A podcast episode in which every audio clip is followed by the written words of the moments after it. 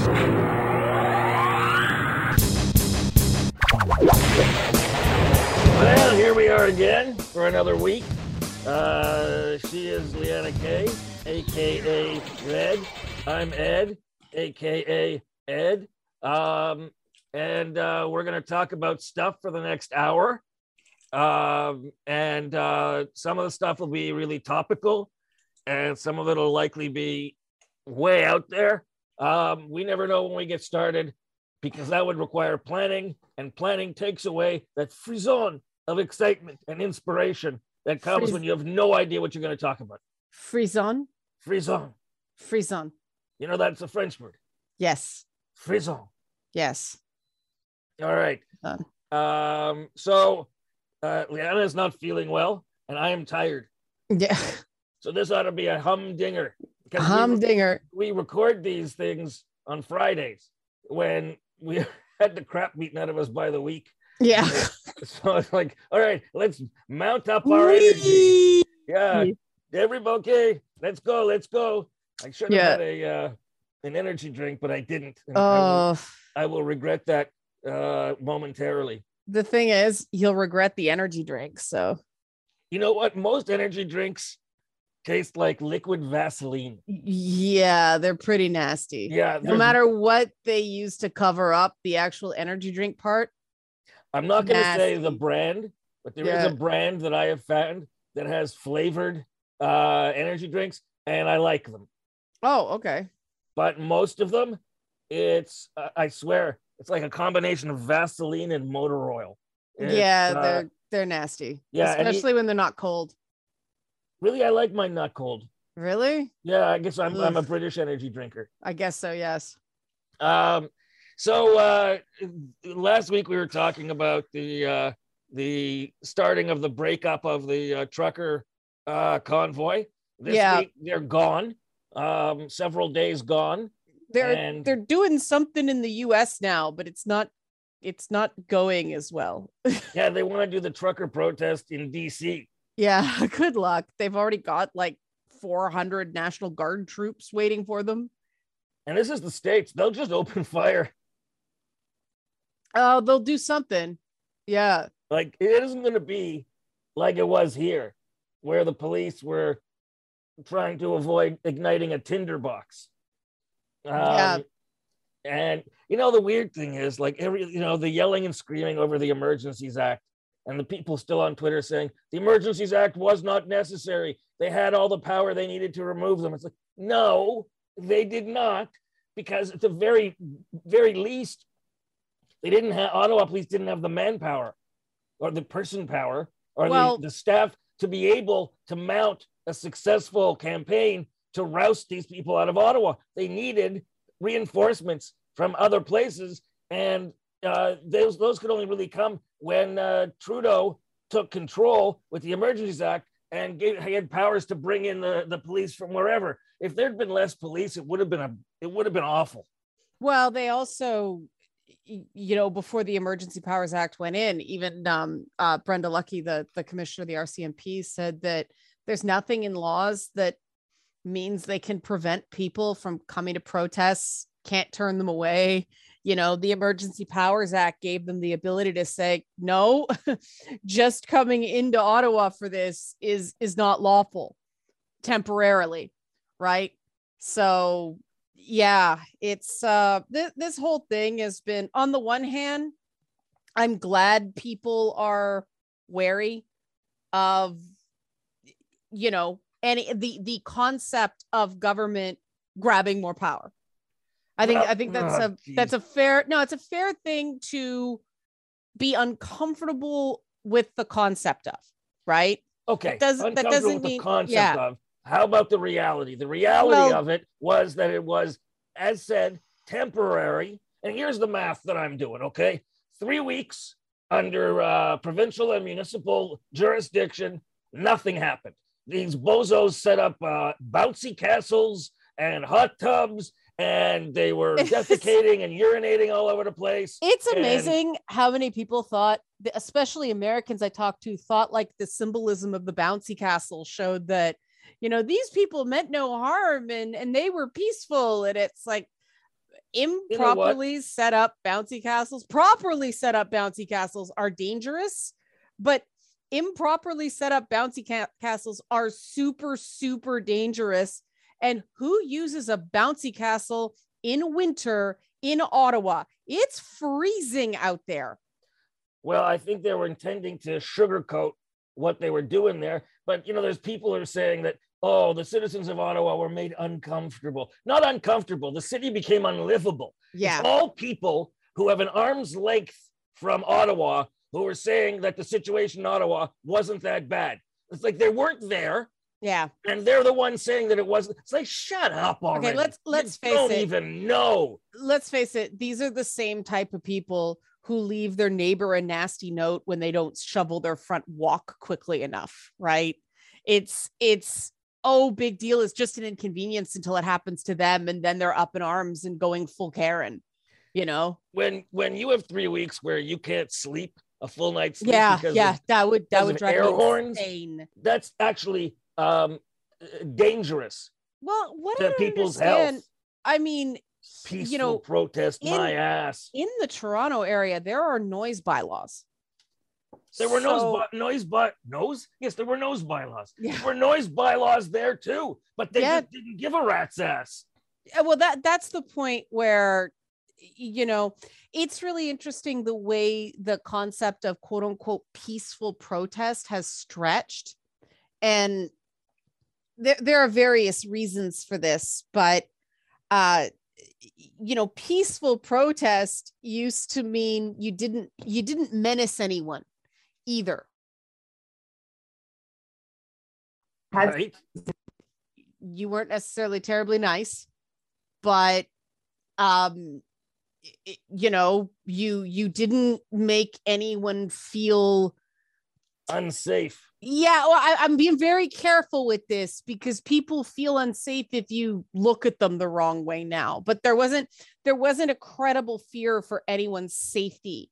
Whereas, you know, very, very quickly, these protests got taken over by, you know, less than benign elements. And there's no denying that. Hooligans. Well, okay, the problem is it seems that, other than, it seems like Occupy Toronto, which was pretty darn well organized, every one of these grassroots protest movements gets overtaken by, as Ed called them, hooligans. Yeah, the crazies, the bozos. Yeah. They come in and they're like, hey, that looks like fun. Let's go there for craps and giggles. And they show up and they use the camouflage of people who may be there under principled circumstances, right? They use that cover to cause all kinds of trouble, and it always comes back on the people who organized it and who were there, you know, possibly for principled reasons. Well, I mean, this is what happened to the Black Lives Matter in the United States. Look at the whole. I don't know if you watched any of the Kyle Rittenhouse trial, Ed. I watched some of it. But the fact that, you know, not a single Black person was involved in that whole, I'll say, altercation, right? It was a bunch of white dudes running around the streets with guns after dark. I mean, some of the videos from that night had literal flaming dumpsters being rolled down the street. That was the point where I was like, okay. You know, and yes, the police shooting of Jacob Blake was troubling at the very least, but that is so far removed from what went down on the streets of that, you know, Wisconsin town that night. And I don't know how anybody can see any of that footage and go, oh, sure, that was peaceful. It wasn't. It looked like a war zone. And I'm not saying the Ottawa protest came anywhere near that, but I think people have the right to not want civil disobedience in our country to come anywhere near that. The problem is that some people don't seem to take seriously the menace and the threat of a whole bunch of people descending on residential streets unless it's like one person said there were no, you know, active shootings or any of that stuff. So it was peaceful. And I'm like, that's our measuring stick. Well, I said, that's your standard. There was no active shooting. Everything was fine. Yeah. And I mean, air horns can cause serious damage to hearing. The crazy thing is, especially in children, and people had their children there. I would have taken every child away from them. We took them here to witness history. Like, you think a kid gives a damn about history? They want to be home in their bed. They don't want to be crapping in a chemical toilet. Again, though, that's them borrowing the language of Black Lives Matter. Apparently, I was talking to American friends of mine. Things went sideways because, you know, the messaging in the US on mask mandates and the COVID stuff and all that stuff, the lockdowns, it was very different than here. They had that 2 weeks to stop the spread jingle. Like it was, they never told us it was only going to be 2 weeks up here. The minute it went in, they said, this is going to be a while. Right.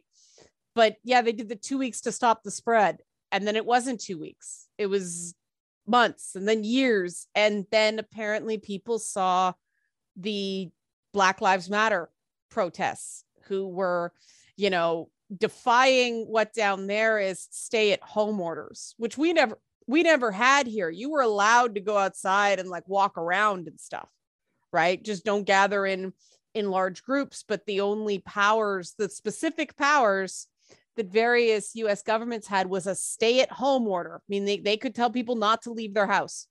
So they saw all these people taking to the streets for Black Lives Matter protests. And instead of recognizing that these people were making a decision of which risk to my life do I want to take, they thought it meant that, well, now they're saying there's no risk.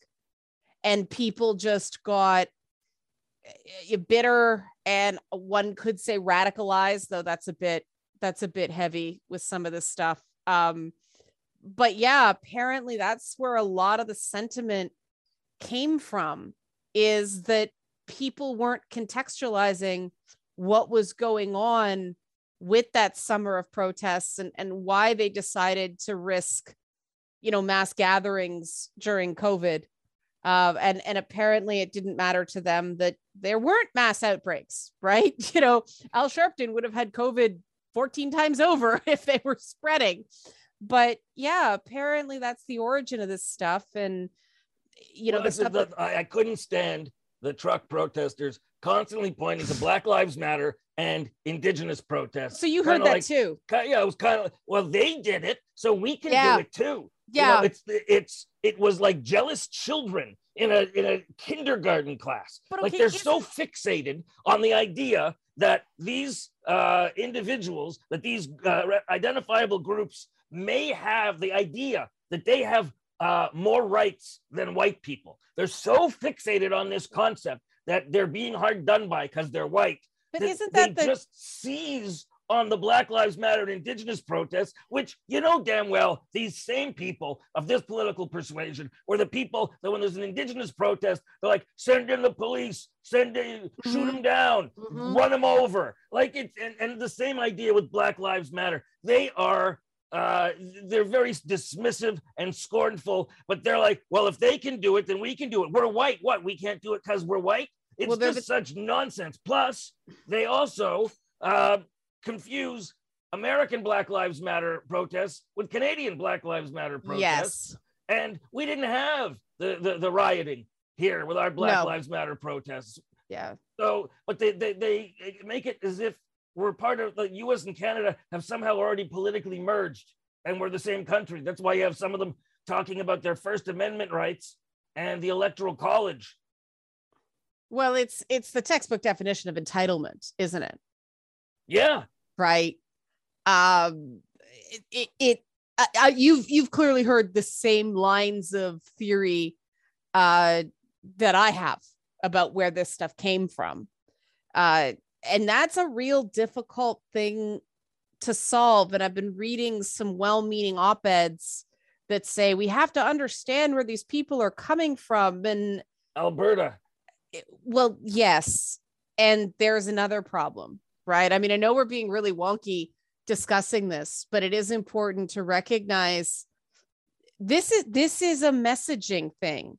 These people are the end result of unscrupulous uses of propaganda to demonize someone's enemies. I mean, stuff is tough out in Alberta right now. A lot of people went out there with the promise of a good blue collar life and, you know, spent a lot of years living in their cars because there wasn't enough housing. And they finally got into a house that is possibly underwater now. Not literally underwater, though in some cases, but, you know, underwater mortgages that they can't sell it because now it's not, maybe that's fixed now with the real estate boom. But, you know, they relocated, they had some really tough years and now those jobs are disappearing. Now it's the automation of the oil and gas industries that's the biggest issue. It's not any government regulation and it's the actions of the provincial government. But the provincial government just blames the Liberals for everything, literally, which finds it finds it's fertile ground. It's fertile ground because they've hated Trudeau since Pierre Trudeau. From the national energy policy. Right. They feel that they should be living high off the hog off of their the oil that they've got there, and they don't like the idea that they're part of a confederacy. A confederation, I should say. Confederation. They're part of a country where we share the good and we share the bad. That's the nature of a nation. They don't like that. They want to keep everything for themselves. And when they can't keep it for themselves, like there's just, what is it about Alberta that breeds crybabies? This is what we'll talk about when we come back. Okay. All right. We're going to come back and talk about why Alberta breeds crybabies. Or if it does. Oh no, it does. We'll do that. Not that it's exclusive. It's just the highest. It's just the biggest daycare center in the country. We'll be back after these words.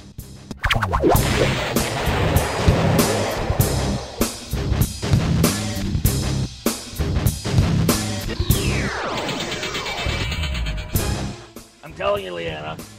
Alberta is the biggest daycare center in Canada. They are such babies. They're always crying about how they're hard done by.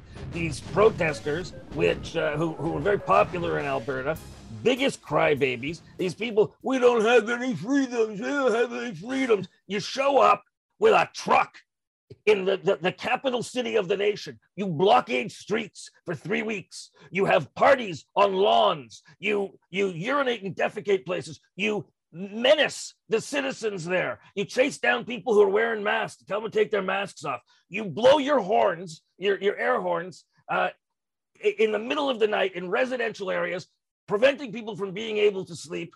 And then you still say that you have no rights. Nothing happened to them for 3 weeks, and they're still, oh, my rights.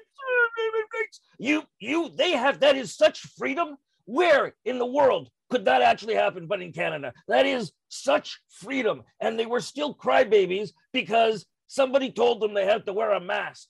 Right? And then they started talking about tyranny. Like, these people don't know anything about tyranny. It's such an insult to people who have lived under tyranny and fought against tyranny to hear these people talking about wearing a mask and getting a vaccine as tyranny. There's people in other parts of the world that would love to get vaccinated. There just aren't enough vaccines for them. And here these people are, oh, we don't want it. It's like, they're babies. They are children. They stomp their feet.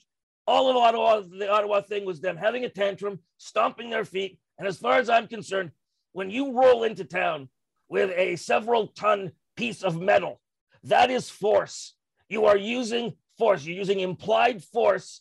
Those things are weaponized, all right? If you went in on a bicycle, it wouldn't be a problem, but they went in with trucks. It's like going in wearing the iron, the Hulkbuster Iron Man armor. It's provocative, and it is threatening, and it is intimidating, and they still claim that they were peaceful, and yet the people in Ottawa are like, no, this wasn't peaceful. Just because there was no firefight, weapons-drawn firefights between protesters. And good for law enforcement that it didn't come to that. Yeah, but let's give law enforcement some credit. Well, and Steve Bell, the acting interim chief of the Ottawa Police, did a hell of a job stepping up. Yeah.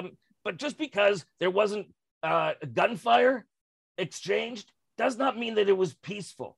It was raucous, it was disruptive, and it was intimidating and threatening. But that's not a peaceful protest. That's an Americanization of these abstractions, right? These conceptuals. The whole tyranny thing is so Americana, right? We were the tyranny side in the War of 1812, guys. Like, you know, the people carrying Confederate flags and flying the Confederate flags near London, like, guys, they were on the other side of the, you want to fly a heritage symbol in Canada if you think that's what it is. I don't, but fly the red ensign. That was the Canadian flag until 1965. We have our own symbols. This Americanization of Canadian discourse has me seriously concerned, not least because Americans don't understand their own system. Never mind us. Well, we'll come back to this. First, we promised to talk about Alberta and babies. And this is part of it, though, because Alberta, many places of Alberta feel more connected to the U.S. than the rest of Canada. Well, they do. I mean, they got a border with what, Montana, whatever the hell. Every Canadian province, except for, the territories don't, but the Canadian provinces, most of them have a border with America somewhere. Well, for some reason, these yahoos out there who are all hat, no cattle, feel like they're more in tune with Americans. Well, because that cowboy thing, yeah. Well, how many of them are actual cowboys, for crying out loud? They wear the dumb hat, but they don't even own a horse. They're more likely to be descendants of Ukrainian immigrants in a lot of places than cowboys. Yeah, and they have been crying for years about being overlooked. The province that took the most amount of CERB during COVID, Alberta. Yeah. The amount of money that the federal government has invested into Alberta is in the billions. And the Albertans still believe that the federal government is out to get them and they're being screwed. They're being told this by oil companies who, as you mentioned earlier, they're the ones stealing everyone's jobs by automating jobs. But rather than having people turn on them and say, why the hell are you making us lose our jobs? The oil companies are pointing and saying, look over there, it's Trudeau. It's like dogs with squirrel. And they scoot over there dutifully to yell at Trudeau. And if you try to tell them, look, Trudeau doesn't have anything to do with this, it's the automation, they just tell you that it's not true and it's Trudeau's policies. Because coming back to what you were saying, they have no idea how our system works. Yeah, none. They have no idea how any system works. They just, it's all emotion. And it's TV shows that are Americanized, right? Yeah, they like that the husband of Tamara Lich, whoever was talking in court about his First Amendment rights. Yeah. And the judge said, "What First Amendment rights? We don't have a First Amendment here." No. We have charter rights. That's American nonsense talking. Yeah, but there you go, right? This is directly connected to the Americanization of not just our political discourse, but our public discourse and understanding of how things work. And for everybody, screaming about tyranny for 9 days, we had in this country a system that looks more like U.S. RICO laws than the racketeering laws than the laws we have in Canada. RICO laws. Yeah, it's not a cough drop, what I just said. RICO is a racketeering. It's a series of anti-racketeering laws that are very easily abused, set up under the Nixon years, the Racketeer Influenced and Corrupt Organizations Act. Right, which in the States allows them to seize assets, bank accounts. Let you do a ton of stuff. Yeah, which they can do at any time in their investigation. There are. We can't do that here regularly, though. Banks have always in Canada have always had the ability to freeze accounts if they think you have suspicious activity. That's not new.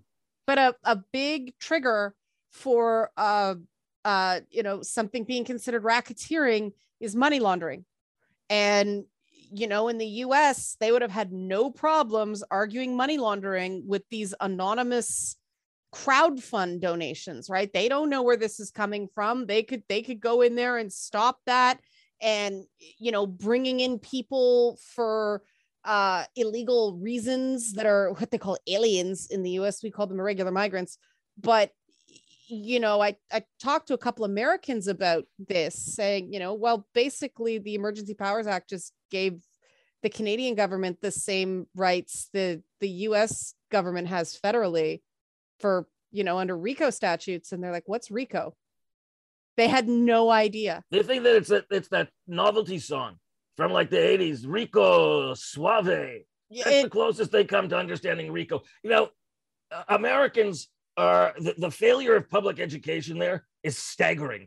The number of the ignorance in the United States is unbelievable. And the thing about the ignorance in the United States is people are proud of their ignorance. They walk around proudly displaying and disseminating their ignorance, because the idea that you read books and look to actual authoritative places makes you a pawn, makes you a sheep, an elitist. Like if you read books that you don't have to read, you're an elitist. But you don't even have to. Ignorance is on display, and they hold it like a lover. You don't even have to read to understand the whole RICO concept. Just watch Breaking Bad. That's a huge part of what that show was about, and what influenced the action on that show was the fact that Skyler, Walter White's wife, couldn't just go to the cops because he'd used the business and their house to move money that he made selling meth. And so if she had gone to the police, her home would have been seized, her car wash business would have been seized, everything would have been taken from her. That was a big motivator in Breaking Bad. People watched that show and I guess didn't realize it was real. Well, because they started screaming about seasoned bank accounts and all that stuff. It's like, guys, American authorities can do this with, a rubber stamp warrant. I don't know why they think Canada, there's this perception through the American media that Canada has all these extra layers of restrictions. And in practice, we really don't. But that's what people believe, that we have, heaven forbid, we have prohibitions against certain forms of hate speech. We're not free. That's the belief. Yeah, if you look at indexes from various the freedom indexes, international organizations, freedom indexes, we are perpetually higher than the United States on because the actual practical real freedoms we have are greater than they have in the United States. And this nonsense about Trudeau being a tyrant, and they were talking a tyrant. He's the prime minister with a minority government who could only get the thing passed by negotiating with another party. That's not how tyrants work. And they're talking about tyranny and tyrants because they're good buzzwords for them. And they were talking about how Trudeau got this power. This is what he wanted. He's never going to let go of this power. And then he lets go of the power before the 30-day period is over. And what do they say? Not, well, I guess we were wrong. No, it's, well, he did that because the Senate was going to overrule and cancel the Emergencies Act and remove him from office. It's like, no, that is not how our system works. They believe that their outcry against the Emergencies Act is what got the Emergencies Act to be lifted. And they're doing anything they can to claim victory because they showed up in Ottawa, made all that trouble, didn't get what they wanted. And, well, they had to leave with their tails between their legs. So they're trying to find, it's just the same way the United States after Vietnam made lots of movies about how great they were militarily and how good they were in Vietnam. And like Rambo, it was them trying to recapture that martial superiority that they felt that they had. And because they couldn't accept defeat. And these guys can't, they lost. They were there, they lost. They got tickets that they're going to have to deal with. They were throwing, ripping tickets up. Good. You know what? It still exists in the system. Go try to get your license renewed without paying your ticket. They were put in jail temporarily, had bank accounts frozen. They were driven out of the city. Don't tell me they won. They lost. And 3 weeks under the province and municipality of Ottawa, nothing. 3 days under the Emergencies Act, they got cleared out. As far as I'm concerned, that says the Emergencies Act was necessary because nothing else was working. It's funny that you heard that about the Senate was going to yank the Emergency Powers Act. I was told that the scuttlebutt on, these right-wing message boards was that he had to pull it because there was going to be a run on the banks. A run on the banks. A run on the banks. That's because of the bank accounts being temporarily frozen. The thing about these people is there was a bunch of them in a critical space, in a small space. There's a critical mass in a small space. They got the idea that there's more of them across the country that agree with them than there are. Like they got a false sense. It's like if you go to a comic book convention where tons of people are comic book fans, you might get the false idea that there are more comic book fans in the world because you're hanging around with hundreds, maybe 1,000 or so comic book fans. You think, oh, well, extrapolate this further. No, they represent a small number, but they believe that their everything, their propaganda was actually landing with Canadians because they were smelling their own farts, Yeah, there's so much weird about this whole thing. I admit that's what's got me more disturbed than anything right now is, well, we can talk about this after the break, but how easy it is to get people to believe things that is just complete and utter rubbish. All right. And if it sounds like I'm angry, you're damn right I'm angry. I can't stand ignorance. I went to the doctor. I have a genetic intolerance of ignorance. And all I see intolerance. Yes, genetic intolerance of idiots. And I just saw over the last 3 weeks, nothing but a masterful display of absolute but stupid ignorance and people rolling around in it like a pig in crap.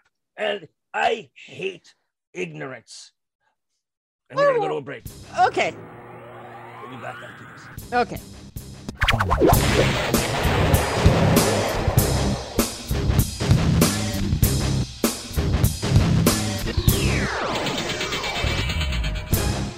All right, Leanna, why do people believe absolute nonsense? Well, how is it that people are able to believe or are willing to believe absolute nonsense and create a worldview for themselves where they reject anything that is objective truth because they don't want to believe it?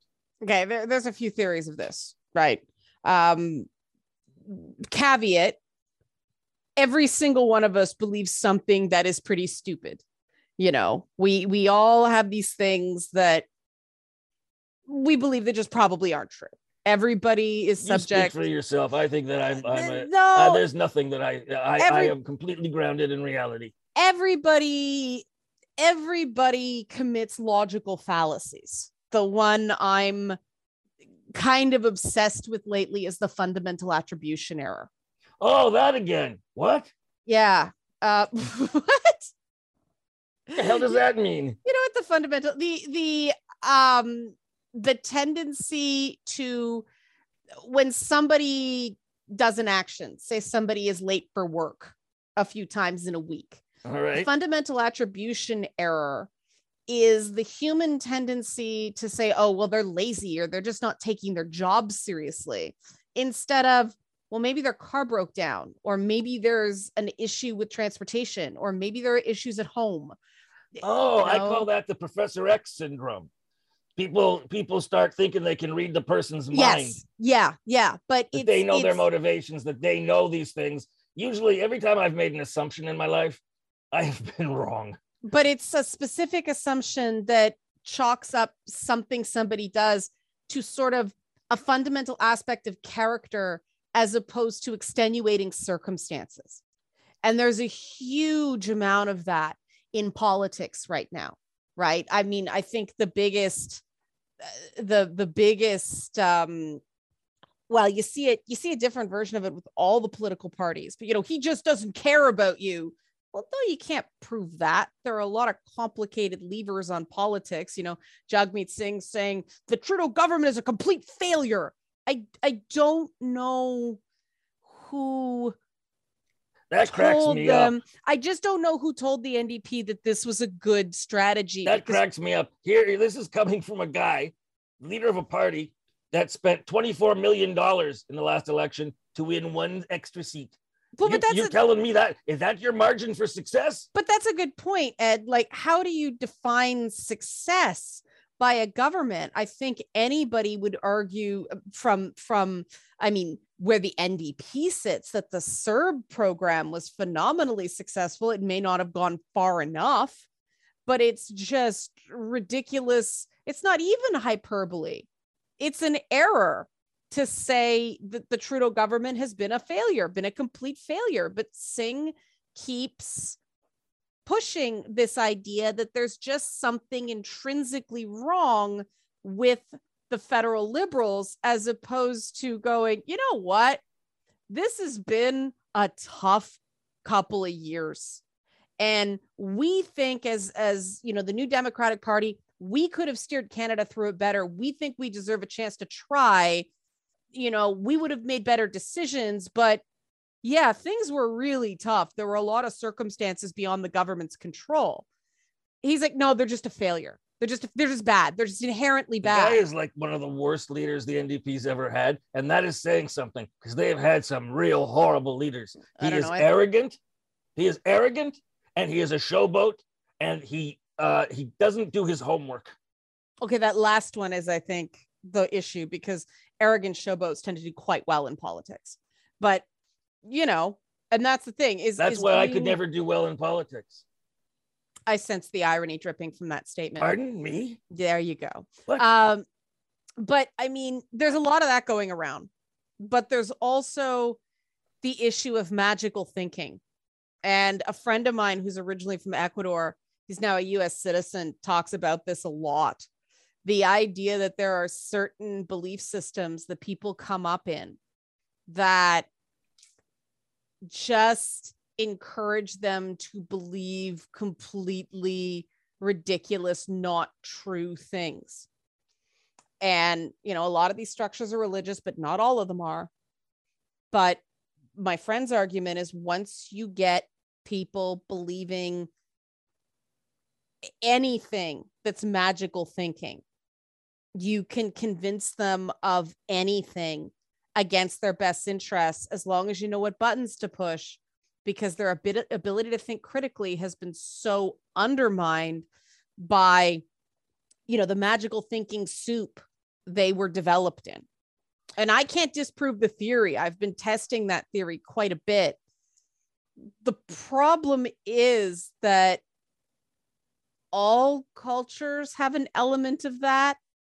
Everybody has their superstitions. People have our own brains constantly edit our memories, because we have to edit out the times we felt really bad and so on, because it's, otherwise we can't function. So our own brains edit circumstances so that you remember the better. Like, I remember a lot of good things about much music. Then I sit down and think about it and realize it was no. But my brain chooses to remember the good things, because I don't want to have to carry all the bad things. And it's interesting that you come at it from that way, because, you know, I remember the good stuff and the bad stuff. Well, you know what the seer said, the prophet said, you take the good, you take the bad. What? That was the theme from Facts of Life. That's what I thought.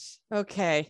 But I mean, I think that that's the interesting, you know, some people edit out the good things that happen to them, because they think that that's the, you know, the baseline is bad and the good things are only a reprieve from the bad things happening again. Some people do think that way. And, you know, I think there is a lot of that driving people's actions now too. There is a unprecedented amount of anxiety and depression floating around culture right now. I don't know if we're just talking about it more, or our communities and social structures are just not dealing with it the way, you know, previously. But people seem more anxious today than they did during periods of time that, you know, objectively were worse, you know, not counting the Great Depression. There were terrible, you know, loss of hope there. But other times, that's because it was called the Depression. Right, exactly. But we live in a pretty decent time in history if you live, especially in Canada, right? Is it perfect? No. But if you look at the stuff we have now compared to what people had back in the day, we have a lot more as a whole. Things like public education and healthcare. But it's people's expectations measured against their reality that have people feeling so hard done by, I think. You know, that nonsense people told you when you were a kid, you can grow up to be anything you want. Liars. Yeah, it's just not true. It's just not true. Why do you lie to children? Why do people do that to children? Lie to them. Tell them the truth. Tell them the truth. And then if it works out better, then they're happy. But don't lie to kids and tell them they can grow up to be anything. You can't grow up to be anything. What if you want to be an NBA player and you wind up being only 5'5"? Like, you can't be anything, okay? Don't talk nonsense to kids. Kids know. Kids have a BS filter. Well, and kids then also... Then they realize, my parents are liars. And then they don't trust them. You know that the real message from parents is, you can grow up to be anything you want, as long as you get straight A's from the time you're 9 and get into an Ivy League school, and it's the one we tell you to go to. Yeah, you know, that anxiety comes through in the messaging. And well, today it does. I mean, I was growing up, there was none of that. But that's the difference, I think, Ed. I think that back then you could get an all right job with a B average at a state college, right? Now, you know, people have master's degrees and are drowning in debt, in part because of the cost of the master's degree. And in part because they got a master's in philosophy. Well, right. Or something, even something interdisciplinary that isn't really recognized. Yeah. It's, anyway, that's part of the problem we've got in Canada is poor public education. Like, people are undereducated. And people who we look down on, people who are not book smart, and we create this separation between book smart and not book smart. Well, let's talk about that after the break. All right, let's do that. Yeah. All right, Leanna's right.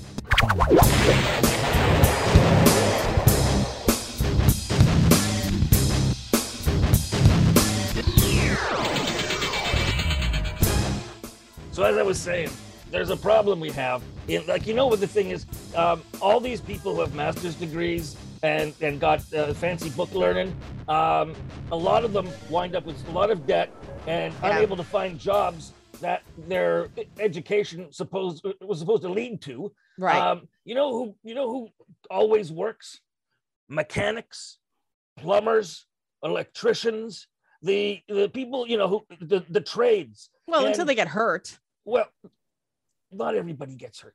No, but you know, we know some people who worked with their hands, honest living, got hurt. You know, now they're struggling a lot. We need more pride in the skilled trades. Absolutely. We need to elevate people who have a different kind of intelligence.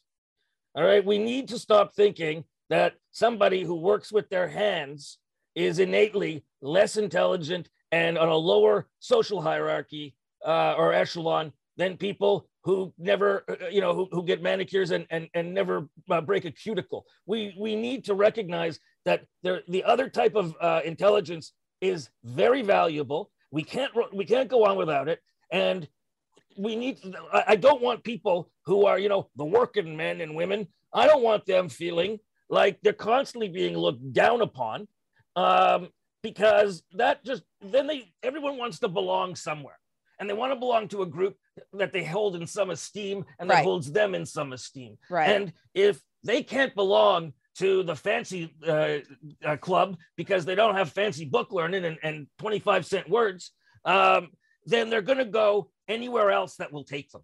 And they're going to clump together, and it makes them anti-establishment in their thinking, because they're trod upon, they're spit upon, they're dismissed, and it makes them open. It's open season for people to come in and take advantage of them, like the leaders of the Freedom Convoy did. They took advantage of a lot of people who are undereducated and ill-informed, and they didn't. A lot of these people in the trucks, they didn't know that the leaders had intended to meet with the governor general and Senate and dissolve government and put in their own government.